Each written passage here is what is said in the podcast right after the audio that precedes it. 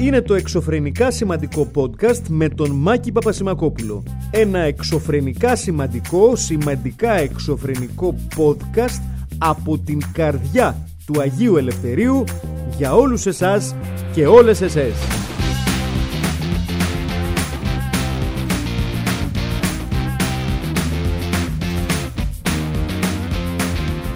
Φίλε και φίλοι, γεια σας. Είμαι ο Μάκης Παπασμακόπουλος και αυτό το podcast που ακούτε είναι το podcast στο οποίο εγώ κάθομαι μπροστά σε ένα μικρόφωνο και μιλάω. Ε, εντάξει, στα περισσότερα podcast κάπως έτσι είναι. Όχι δηλαδή, δεν είναι όλα με μένα που μιλάω. Ωραίο θα ήταν αυτό. Λίγο μονότονο. Θα ήταν ωραίο, ναι, όχι, θα ήταν ωραίο, ναι. Να έκανα όλα τα podcast του κόσμου απλά με άλλους τίτλους. Δεν θα με χάλαγε αυτό το concept. Βέβαια να τα πληρωνόμουν έτσι, οπότε ουσιαστικά να, είμαι, να είναι μονοπωλιακό, δηλαδή το podcast να είναι μια δική μου ιστορία. Εντάξει, θα άφηνα τον Τζο Ρόγκαν, ας πούμε, όχι επειδή τον συμπαθώ ιδιαίτερα, απλά άξι, έχει κάμια συμφωνία με το Spotify, μην τους το χαλάσουμε τώρα. Κρίμα το Θεό, ας πούμε, όποιον Θεό υποστηρίζετε. Θέλω να να μιλήσω όχι και τόσο. Ε, θέλω να ευχαριστήσω καταρχήν το, το εξαιρετικό team εδώ πέρα ε, της Λένας Γκόβαρη και του Βασίλη Τσίγκα χωρίς τους οποίους δεν θα μπορούσαμε να πιάσουμε την κορυφή των, της ελληνικής podcastικής Super League. Νιώθω, βα, νιώθω το βάρος της ευθύνης, έτσι, ε, μιας και θα παραμείνω στην κορυφή για ξέρω, δύο εβδομάδες μέχρι ξέρω, να αλλάξει το, το chart ή τρεις ή και μία εβδομάδα ή και καμία μέχρι να, να ακούσετε αυτό το podcast μπορεί να είμαστε στην 8η θέση. Ποιος ξέρει; Ε, ποιο, τι σημασία έχουν τα νούμερα μπροστά στην αιωνιότητα; Ε, Έχουν, ε, γιατί ας πούμε για παράδειγμα, ναι, και εγώ είμαι ένα νούμερο υπό μία έννοια. Ε, έχω να σας πω ότι σήμερα που βγήκα από το σπίτι ήταν μια κυρία παρκαρισμένη μπροστά στην είσοδο του, του, του γκαράζ, ας πούμε, της ράμπας που βγαίνεις, γιατί δίπλα έχουμε ένα δημοτικό σχολείο δίπλα στο σπίτι μου. Ένα δημοτικό σχολείο και πολλές φορές οι γονείς, ας πούμε, παρκάρουν ε, τα αυτοκίνητά τους εκεί στις ράμπες, στον καράζ εκεί πέρα, γιατί α, δύο λεπτά θα μείνουμε. Οπότε συνήθως απλά χτυπάω λίγο την κόρνα μου τύπου α, είμαι έτοιμος να βγω. Θέλετε να μετακινήσετε, όχι να φύγετε, ούτε καν αυτό. Δηλαδή, λίγο να το μετακινήσετε πιο μπροστά, πιο πίσω να φύγουμε. Κορνάρω μια φορά, τίποτα. Λέω, Α, μήπως έχει μπει μέσα ο γονέας, όποιο τελικά ήταν μητέρα. Λέω, Οκ, ξανά μια ελαφριά κορνιά, έτσι, μπιπ, φαίνεται το αυτοκίνητο, δεν ξέρω εγώ ότι θα ακουγόταν η κόρνα και θα νόμιζε ότι άκουγε φωνές η κυρία, που και αυτό το, το στηρίζω, το κάνω κι εγώ. Ε, ρίχνω μια δε, τρίτη κορνιά, τίποτα. Βγαίνω από το αυτοκίνητο για να δω μήπως είναι στην είσοδο, μήπως είναι πιο μέσα. Βλέπω μια κυρία μόνη της, το μόνο αυτοκίνητο, η οποία είναι στα τρία μέτρα από το αυτοκίνητό μου. Και της λέω: Με συγχωρείτε, δικό σου αυτοκίνητο. Μου κάνει, Ναι, γιατί; Ε, λέω, Όχι, επειδή μπλοκάρετε την έξοδο του γκαράζ και σας έχω κορνάρει τρεις φορές και με βλέπετε. Ναι, ναι, σας είδα. Λέω, ναι, μάλιστα. Θέλετε να μετακινήσετε το αυτοκίνητο για να φύγω. Δεν μπορείτε να περιμένετε λίγο. Λέω, δεν μπορείτε να μετακινήσετε το αυτοκίνητο πιο μπροστά. Μου λέει, ε, βιάζετε τόσο πολύ. Σου λέω, κοιτάξτε να δείτε, επειδή λέω, ε, δεν θα ήθελα να ξεκινήσω τη μέρα μου και να σας βρίσω, Θέλετε να μετακινήσω το αυτοκίνητό μπορώ να το τρακάρω επίσης αν θέλετε, που δεν θα το έκανα γιατί σέβομαι παραπάνω το αυτοκίνητό μου. Όχι και πάρα πολύ, αλλά αρκετά για να μην το τρακάρω έτσι, να μην το ξεκινήσω έτσι. Λέει, με απειλείτε. Λέω, όχι, όχι, όχι. Απλά λέω, θέλω να φύγω και σας ζητάω με ευγένεια να μετακινήσω το αυτοκίνητό σας. Και αυτή, ναι. Ε, εγώ πρέπει να δώσω κάτι στο παιδί μου. Και λέω, ναι, δεν, δεν βλέπω, δεν ακούω παιδάκια, γιατί προφανώς δεν, δεν είχε τελειώσει η ώρα. Λέει, ναι, ναι, ναι, το περιμένω. Λέω, ωραία, δεν μπορείτε λέω, μη, λίγο να μετακινήσω το αυτοκίνητο, λίγο πιο εκεί, έτσι λίγο να περάσω.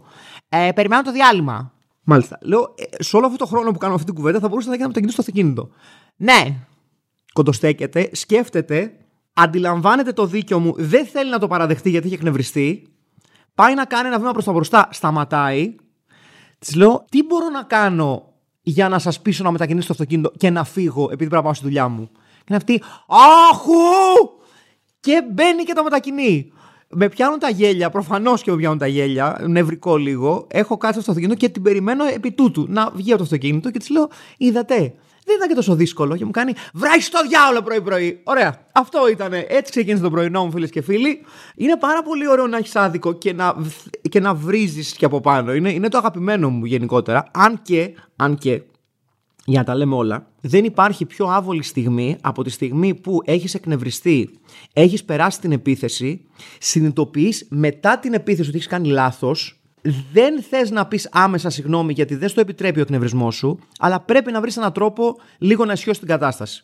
Ε, μου έχει τύχει πριν από καμιά πενταετία, νομίζω, όχι παραπάνω, νομίζω στα πρώτα μου χρόνια στο μαρτυρικό Άγιο Ελευθέριο, οπότε πάνω από δεκαετία, όπου κάπου είμαι σε μια τράπεζα και περιμένω τη σειρά μου να εξυπηρετηθώ σε ένα ταμείο και θα μπορούσα κάλλιστα να έχω πάει σε ένα γραφείο τέλος πάντων, γιατί ήταν ένα θέμα διαδικαστικό, δεν, δεν χρειαζόμουν κάποιο ταμείο. Και υπήρχε μια μεγάλη ουρά και έρχεται ένας ευγενέστατος τύπος τέλος πάντων, αφού περιμένουμε ξέρω, μισή ώρα. Δεν ήξερα αυτά τα e ακόμα τότε, ήμουν άγουρο παιδί. Και περιμένω και στην ουρίτσα μου τέλος πάντων. Υπάρχει ένας εκνευρισμός γενικότερα με τον κόσμο, τι θα γίνει, γιατί ανοίγει τα άλλα ταμεία, μπυρ, μπυρ, μπυρ, μπυρ. Και έρχεται ένας πάρα πολύ εξυπηρετικός τύπος από την τράπεζα και κάνει: Με συγχωρείτε, ε, μπορώ να ρωτήσω τον καθένα σας τι δουλειά έχει για να σας βοηθήσω. Και του κάνω εγώ, ε, Ναι, εγώ περιμένω αυτό και αυτό. Και μου κάνει, ε, δεν χρειάζεται να περιμένετε εδώ. Και λέω, ναι, τι να κάνω, πάω σπίτι μου. Και μου κάνει, όχι, όχι, μπορείτε να περάσετε εδώ. Και είναι αυτό το, α, ναι, το ήξερα αυτό. Ευχαριστώ πολύ.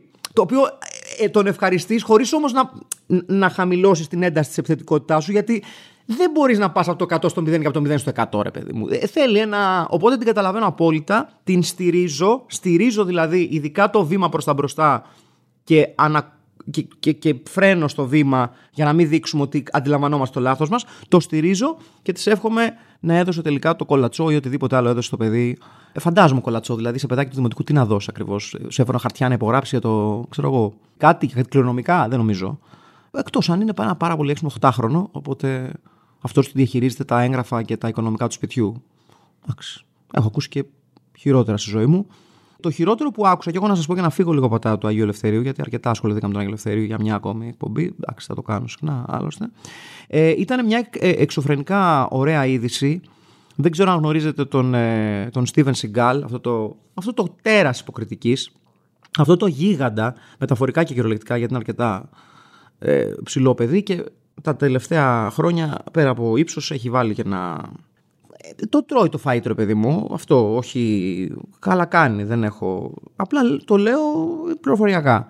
Ο Στίβεν Σιγκάλ, λοιπόν, ο οποίος, εάν κρίνει κανείς από τις ιστορίες που βγαίνουν για αυτόν, δεν είναι και ο καλύτερος τύπος στον κόσμο, ρε παιδί μου. Δηλαδή, υπάρχει αυτή η περίφημη ιστορία από κάποιο γύρισμα ταινίας που έχει πάει να τον βρει ένας συμπραγωνιστή του. Στο τεράστιο τροχόσπιτο του Στίβεν Σιγκάλ, μπαίνει μέσα στο τροχόσπιτο και του λέει: Στίβεν, σε περιμένουμε στο γύρισμα, ας πούμε, και κάνει ο Στίβεν Σιγκάλ, λέει: Συγγνώμη που έχω αργήσει, διάβαζα το καλύτερο σενάριο του κόσμου. Και του κάνει αυτός, Α, OK, okay, ποιος το 'γραψε; Και αυτός, Εγώ. Το οποίο είναι πάρα πολύ ωραίο το, το, να, το, το να προλογίζεις τη δουλειά σου ως την καλύτερη στον κόσμο, ειδικά όταν δεν είσαι σεναριογράφος by trade. Ο Steven Seagal, λοιπόν, τα τελευταία χρόνια πέρα από το να συνεχίζει να κάνει μέτριες προς κακές ταινίες. Έχει, μας έχει προκύψει και εξόχως ε, ρωσόφιλος και πουτινόφιλος πιο σωστά. Είναι μεγάλος ε, φαν Πούτιν. Και ε, όπως διαβάζουμε ε, εντάχθηκε ο Στίβεν Σιγκάλ σε ένα group κομμάτων, εν πάση περιπτώσει, το οποίο θα λέγονται Just Russia, Patriots for Truth, ωραίο όνομα. Αν θέλετε τη γνώμη μου θα μπορούσαν να σκεφτούν κάτι πιο κοντό, δηλαδή το επόμενο, αν λίγο πιο μεγάλο, θα ήθελα να αλλαγή κεφαλαίου, δηλαδή ξέρεις παράγραφος από κάτω. Να, έχει, είναι G-R-P-F-T. Όχι, δεν... Όχι, δεν πάει. Όχι, δεν, δεν, ωραίο, δεν ωραίο. Δεν ωραίο λέμε. Ε, just Jurpaft. Α, Jurpaft. Ναι. Just Russia Patriots for Truth. Ναι, Jurpaft. Το κόμμα Jurpaft, λοιπόν, το ονόμασα εγώ. Ευχαριστώ πάρα πολύ. Payment in the mail. Κατάφερε να πείσει τον Steven Seagal ότι εδώ είναι η φάση σου. Εδώ πρέπει να πολιτικοποιηθείς. Με συγχωρείτε, πες το. Είναι φρέσκο κόμμα. Είναι φρεσκότατο κόμμα. Είναι ένα σύνολο κομμάτων τα οποία όλα υποστηρίζουν τον Πούτιν. Θα έλεγε κάποιος, αν θες τη Ρωσία, κάνει κι αλλιώς. Παίρνω απόσταση από αυτό το σχόλιο, γιατί να, υπάρχουν κάποιες πόνοιες ότι αν ας πούμε δεν είσαι μεγάλος φαν του Πούτιν και το λες ανοιχτά, μπορεί να, ξέρω εγώ, μπορεί ξέρω εγώ, να, να μην αισθάνεσαι καλά για άγνωστο λόγο. Μπορεί ξέρω εγώ, να δηλητηριαστείς κάπως περίεργα. Δεν, δεν λέω ότι γίνονται αυτά. Λέω ότι μπορεί και να γίνουν. Δηλαδή από το κακό σου. Δηλαδή ότι το, το ίδιο στο φαρμάκι σε δηλητηρίασε. Ή το, το δηλητήριο που σου βάζει κάποιος πράκτορα τη κυβέρνηση ε, ε, στις τροφές και στο ποτό σου. Όχι πώ γίνονται, λέω. Είναι, τα έχουμε δει σε ταινίες, όχι. Ε, αλίμον άλλωστε, αν υπονοούσαν ποτέ ότι αυτό το οποίο συμβαίνει στη Ρωσία είναι, ξέρω εγώ, κάποιο. Α, να, κάποιο, ας πούμε, απολυταρχικό ας πούμε, μοντέλο το οποίο ορίζει ο Βλάντιμιρ Πούτιν. Δεν παίρνω απόσταση από αυτό το σχόλιο. Λέω θα μπορούσε να. Όχι πώς γίνεται. Ο Στίβεν Σιγκάλ λοιπόν αποφάσισε ότι αυτό το κόμμα, μάλλον αυτά τα κόμματα τα οποία σαν Transformer ενώνονται και γίνονται ένα για αυτούς και αυτές που θυμούνται αυτά την, το κεφάλαιο των Transformer που ήταν πολλά μικρά που ενώνονταν και γίνονται ένα μεγάλο και τα διάφορα φορτηγάκια, έτσι, μαζευόντουσαν κάτι φορτηγάκια, ένα, δύο, τρία, μια μπουλντοζίτσα, ένα φορτηγάκι, μια ανατρεπόμενο και κάνανε ένα τζουτζουτζουτζου και γινόταν ένα πολύ μεγάλο ανατρεπόμενο μπουλντοζό φορτηγάκι, ε, ρομπότ. Και οι Power Rangers φυσικά που ήταν διάφορα σκαφάκια μαζί και μπαίνανε μέσα, αφού παίζανε ξύλο χωρίς τα σκαφάκια, μετά πάντα ερχόταν με διάφορα πιο μικρά τερατάκια. Μετά ερχόταν ένα, πολύ μεγάλο, ένα μεγάλο τέρα και παίζανε ξύλο με αυτό, τη τρώγανε. Μετά το τέρας το μεγάλωνε κι άλλο και γινόταν κτηριακού μεγέθους και λέγανε αυτοί, Α, μισό λεπτό, έγινε μαλάκια. Φέρναν τα δικά τους τα σκαφάκια εκεί πέρα, μπαίναμε στα σκαφάκια. Τα σκαφάκια όμως δεν αρκούσαν μόνος τους και τα σκαφάκια γινόταν ένα μεγάλο σκάφος και παλεύανε. Σε κάθε επεισόδιο! Σε κάθε επεισόδιο! Σε κάθε επεισόδιο! Δηλαδή δεν μπορούσε να το κάνει μία φορά αντίθετα. Να ξεκινήσουμε τα μεγάλα πάνω στα μικρά. Κάθε φορά το ίδιο πράγμα. Ω, ναι, αυτό παίζουμε, παίζουμε ξύλο για κάποιο λόγο. Επίσης, παιδιά, να το κοιτάξουν αυτό με τους Power Rangers που, κλωτ, που κλωτσάγανε όταν βγάλουν σπίθε. Εγώ, έχοντας φάει αρκετές κλωτσές στη ζωή μου, δεν έχω βάλει ποτέ σπίθα. Ο κόλος μου δεν έχει βγάλει σπίθες ποτέ. Ούτε ξέρω εγώ το στέρνο μου. Θα ήταν ωραίο, θα δεχόμουν το ξύλο πιο, πιο εύκολα υπό την έννοια ναι, τη στρώ, αλλά τουλάχιστον έχει, είναι εντυπωσιακό για τους ανθρώπους που περνάνε και βλέπουν. Στη Μεσιγκά, λοιπόν, ο οποίος έχει τη ρωσική του 2016 παρακαλώ. Δεν είναι καινούριος, δεν, δεν είναι της μοδός. Το έχει τώρα μια εξαετία το ρωσικό το χαρτί και μάλιστα ήταν φιλορώσος και πριν από αυτό. Πουτινόβιος before it was cool, αν δεν σας πειράζει, ο οποίος σε περίπτωση που έχετε δει ταινίες, σε περίπτωση που δεν έχετε δει ταινίες, θα σας πω λίγο να σας ενημερώσω. Ο Στίβεν Σιγκάλ, αφού ας πούμε πέρασε η πρώτη φάση της ε, δημοτικότητάς του, δηλαδή το που έκανε το περίφημο ε, Νίκο, το Out for Justice, όλες αυτές τι φοβερές ταινίες ε, κατά τις οποίες έτρεχε περίεργα και δεν μπορούσε να εκφράσει συναισθήματα. Ήταν από τα, ένα από τα λίγο προβληματικά του θεματάκια όσον αφορά την, το υποκριτικό του ταλέντο. Ε, θυμάμαι μάλιστα στο, σε κατάσταση πολιορκίας που έχει πεθάνει ο φίλος του και καπετάνιος του ε, αεροπλανοφόρου εκεί πέρα που την πέφτουν το Μογράτσο, το Μιλι Jones και αυτά. Και προσπαθώς θέλω να του πει: Στίβεν, πρέπει να δείξει συνέστημα. Πέθανε ο φίλος σου. Και ο Στίβεν Σιγκάλ, ο οποίος δεν μπορεί να το κάνει αυτό, στέκεται από πάνω του και απλά στραβώνει λίγο το πρόσωπό του. Λες και παθαίνει μίνι εγκεφαλικό. Του στυλ πέθανε και κάνει ένα. Αυτό. Το οποίο δεν, δεν ήταν πάρα πολύ καλό, αλλά OK. Okay. Ο Στίβεν Σιγκάλ, λοιπόν, προχωρώντας την καριέρα του, θεώρησε ότι πρέπει να περνάει μηνύματα στις ταινίες του. Και μάλιστα όταν επισκέφτηκε το Δαλάη Λάμα, ε, που του είπε ο Δαλάη Λάμα, είσαι θεότητα τώρα, γιατί.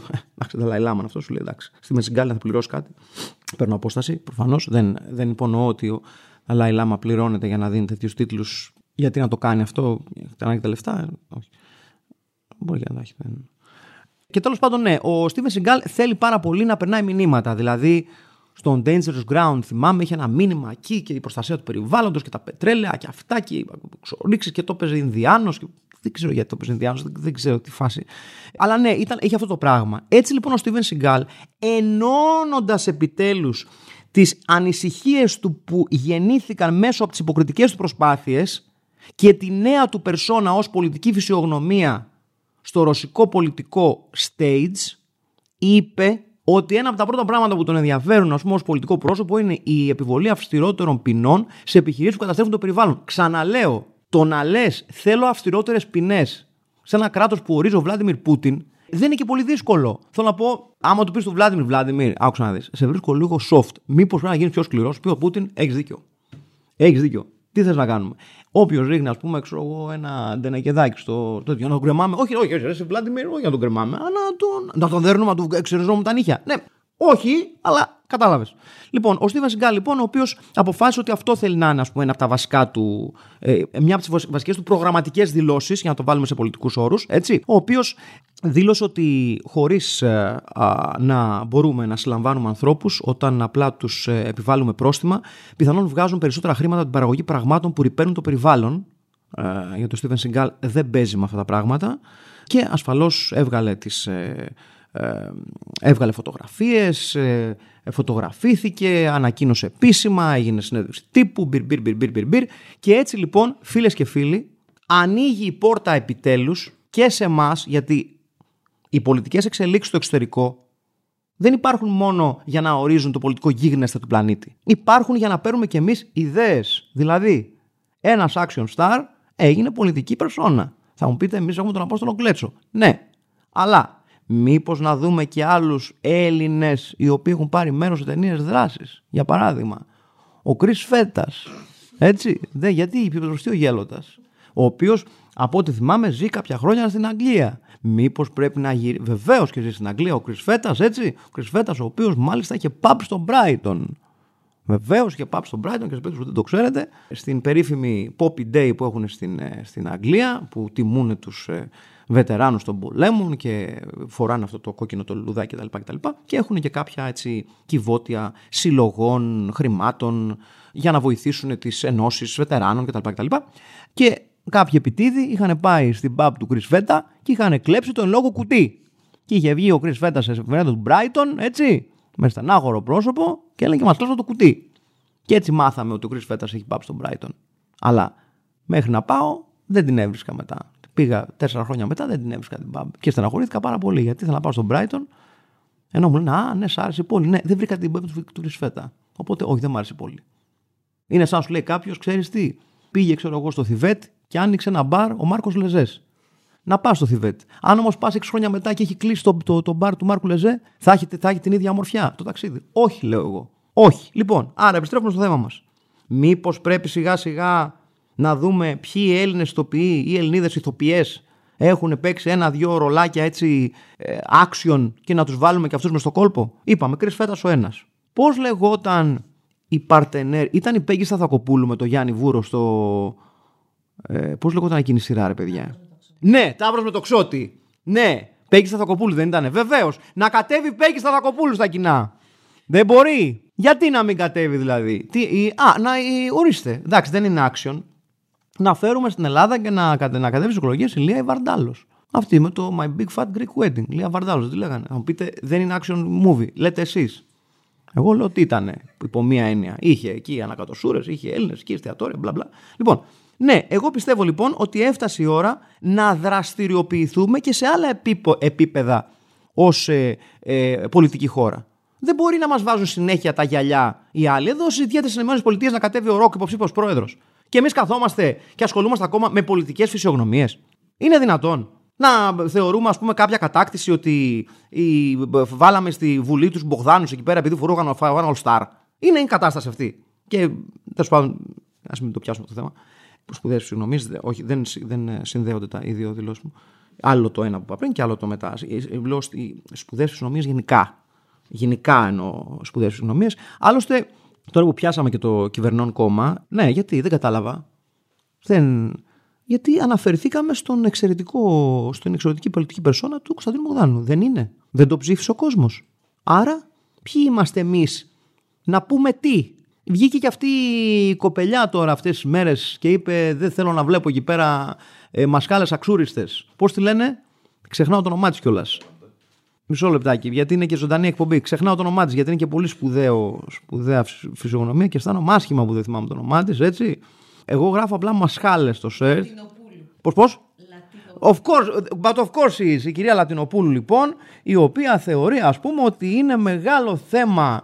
Γιατί Έχοντας λύσει όλα τα υπόλοιπα θέματα που έχουμε ως χώρα, η κυρία Λατινοπούλου ως μέλος της Νέας Δημοκρατίας σου λέει: Είναι δυνατόν να κυκλοφορούν οι κοπέλες με μασχάλια ξύριστη. Πού πάμε ως τόπος; Και λες, πρέπει να είναι πολύ περήφανοι εκεί πέρα στη Νέα Δημοκρατία που έχουν ένα στέλεχος το οποίο λέει: Έχουμε όλα αυτά τα ζητήματα τα οποία πρέπει να λύσουμε ως χώρα, για παράδειγμα. Με συγχωρείτε, σηκώνει χέρι πίσω-πίσω. Με συγχωρείτε, με τις μασχάλε τι θα κάνουμε; Και της λέει κάποιος, ορίστε, ε, κυκλοφορεί κο, κο, κοπέλες μαξίστε μασχάλε. Θα πάρουμε θέση ως κόμμα; Θε να κάνεις ένα βίντεο στο Facebook; Θα κάνω. Δεν θα το αφήσω έτσι εγώ. Θα πω κάτι εγώ για τις μασχάλες αξίριστες. Δεν, μπορεί, δεν μπορείτε, κυρίες μου, να, να, να τριγυρνάτε με τις μασχάλες αξίριστες. Επίσης, αν δεν σας πειράζει κιόλας σαν, ε, σαν χώρα, γιατί έχουμε έναν έτσι αρκετά έντονο συντηρητισμό ως χώρα. Εάν δεν σας πειράζει κιόλας, είτε είστε πολιτικά στελέχη, είτε είστε πολίτες, είτε είστε ξέρω εγώ πολιτές, είτε είστε ξέρω εγώ ηθοποιοί, ηθοποιές, είτε είστε οτιδήποτε κάνετε. Γενικά, καλό είναι, λέω εγώ τώρα, να μια ιδέα. Ξαναλέω, αν δεν σας πειράζει, να πάρετε πρέφα έστω και αργά, γιατί φτάσαμε το 2021, ότι ο καθένας ε, με το δικό του το κορμάκι μπορεί να κάνει ό,τι στο διάτανο θέλει. Λέω εγώ, ε, είναι μια ιδέα αυτή. Και το τι κάνει ο άλλος με το κορμάκι του, δηλαδή αν αφήνει τρίχα, ξυρίζει τρίχα, αν φοράει ροζ, μπλε, κίτρινα, πράσινα ή οτιδήποτε άλλο, εάν αυτό βάζει σε κίνδυνο το, την κοινωνική δομή, τότε μάλλον η κοινωνική δομή που φαντάζεστε δεν είναι και πολύ στέρεη, λέω εγώ. Ε, και επειδή είναι πολλές, πολλοί άνθρωποι εκεί έξω, γνωστοί και μη, που θεωρούν ότι η κοινωνική δομή απειλείται πάρα πολύ από τις τρίχες και τα υφάσματα που φοράει ο καθένας, καλό θα είναι ε, να τους θυμίσουμε ότι εάν έχουν τόση λίγη πίστη για την κοινωνική δομή και μια κοινωνική δομή που ασφαλώς στηρίζεται και από το αγαπημένο τους πατρίς θρησκεία οικογένεια. Επομένως, εάν έχετε τόση λίγη πίστη, παιδιά, σε αυτό το τρίπτυχο το οποίο τόσο πιστεύετε και το οποίο θεωρείτε ότι πρέπει να είναι ε, ο ακρογωνιαίος λίθος κοινωνίας, τότε μάλλον το πρόβλημα είναι δικό σας και πολύ λιγότερο στη γυναίκα που αφήνει τρίχα στο πόδι στη μασχάλη, στον άντρα που θέλει να αφήσει μαλλί να κάνει μπουκλε και σε οποιονδήποτε άνθρωπο θέλει να λέγεται όπως το διάολο θέλει να λέγεται. Ε, γιατί και αυτό σας προβληματίζει, έχω δει εσχάτως, δηλαδή σας ε, το θεωρείτε λίγο ανάρμοστο. Ε, ο καθένας μπορεί να λέγεται όπως γουστάρει, μπορεί να φοράει ό,τι γουστάρει, μπορεί να αφήνει όση τρίχα θέλει και αν δεν σας αρέσει, ε, επειδή και αυτό λέγεται, δεν αλλάζετε εσείς χώρα. Γιατί υπάρχει και σαν ατάκα αυτή, άμα δεν σας αρέσει να, να αλλάζετε χώρα. Αφού, αυτή, από τη στιγμή που έχετε ένα τόσο μεγάλο ζήτημα με κάτι τόσο μικρό, γιατί περί τρίχας πρόκειται και ρούχου για παράδειγμα, τότε ξέρω εγώ πήγαινε σε μια χώρα, φτιάξτε ένα νέο έθνος, μαζί με τον Στίβαν Σιγκάλ για παράδειγμα, ε, όπου δεν θα επιτρέπετε ε, τρίχες σε συγκεκριμένα ηλικιακά γκρουπ και σε συγκεκριμένα άτομα ανάλογα με το φίλο τους για παράδειγμα.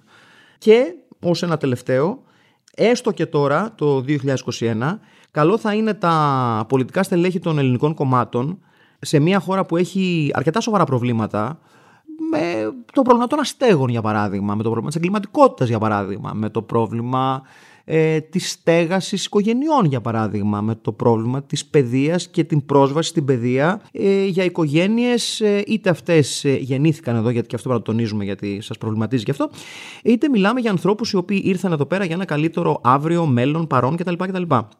Εάν λοιπόν έχετε λύσει όλα αυτά τα προβλήματα στην πολιτική σας σκέψη και αυτό που σας μένει έχοντας λύσει τα προβλήματα αυτά είναι η μασχαλότριχα και η ποδότριχα του καθενός και τα ρουχαλάκια και τα σόβρακα και η κοιλότητα του καθενός τότε μπράβο σας που τα έχετε λύσει, αλλά πείτε το μας και μας πότε τα λύσατε, γιατί εμείς έχουμε μια ανησυχία γενικότερα για τα λίγο πιο σοβαρά προβλήματα και δεν μας απασχολεί τόσο το κολότριχο και το μασχαλότριχο.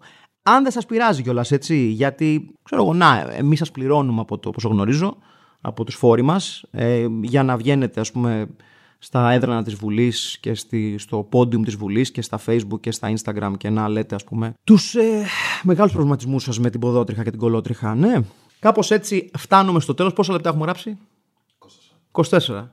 Έλεγα να κάτσω in silence για 4 λεπτά για να πιάσουμε τα 28, αλλά νομίζω θα είναι λίγο άβολο. Οπότε, τι ήθελα να σας πω; Α, ναι, για να τελειώσω όπως ξεκίνησα με τον Άγιο Λευτέρη, σε κάποια φάση στον, στον Άγιο Λευτέρη είχαμε ένα, ένα καφενέ, ο οποίος ήταν κλασικός καφενές τύπου γερόντια, αυτά, ιστορίες.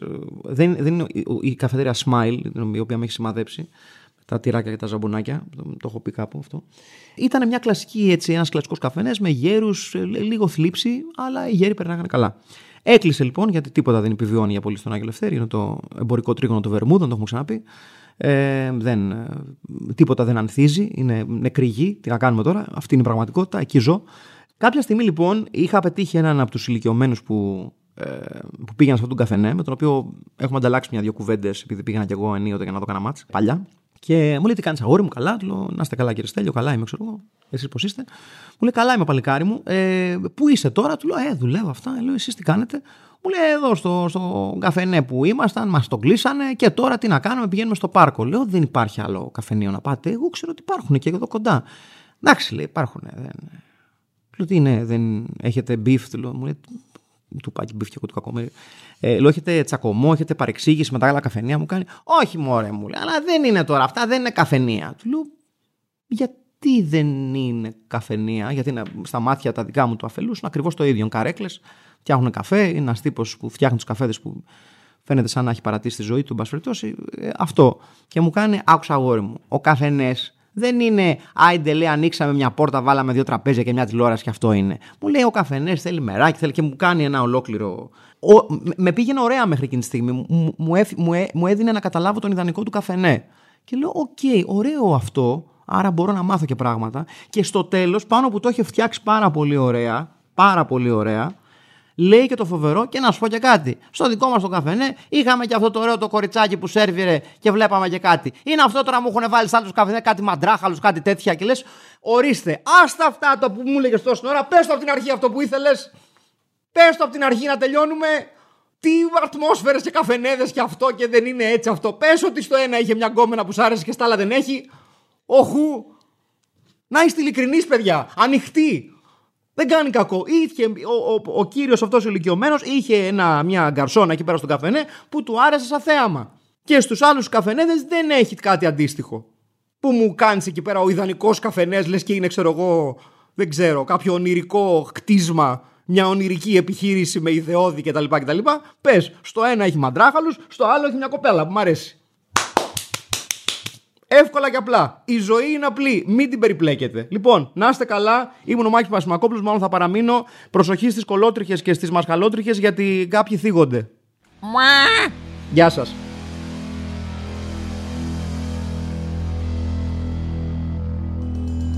Ήταν το εξωφρενικά σημαντικό podcast με τον Μάκη Πασμακόπουλο και που το ακούσατε δεν καταλάβατε. Άντε,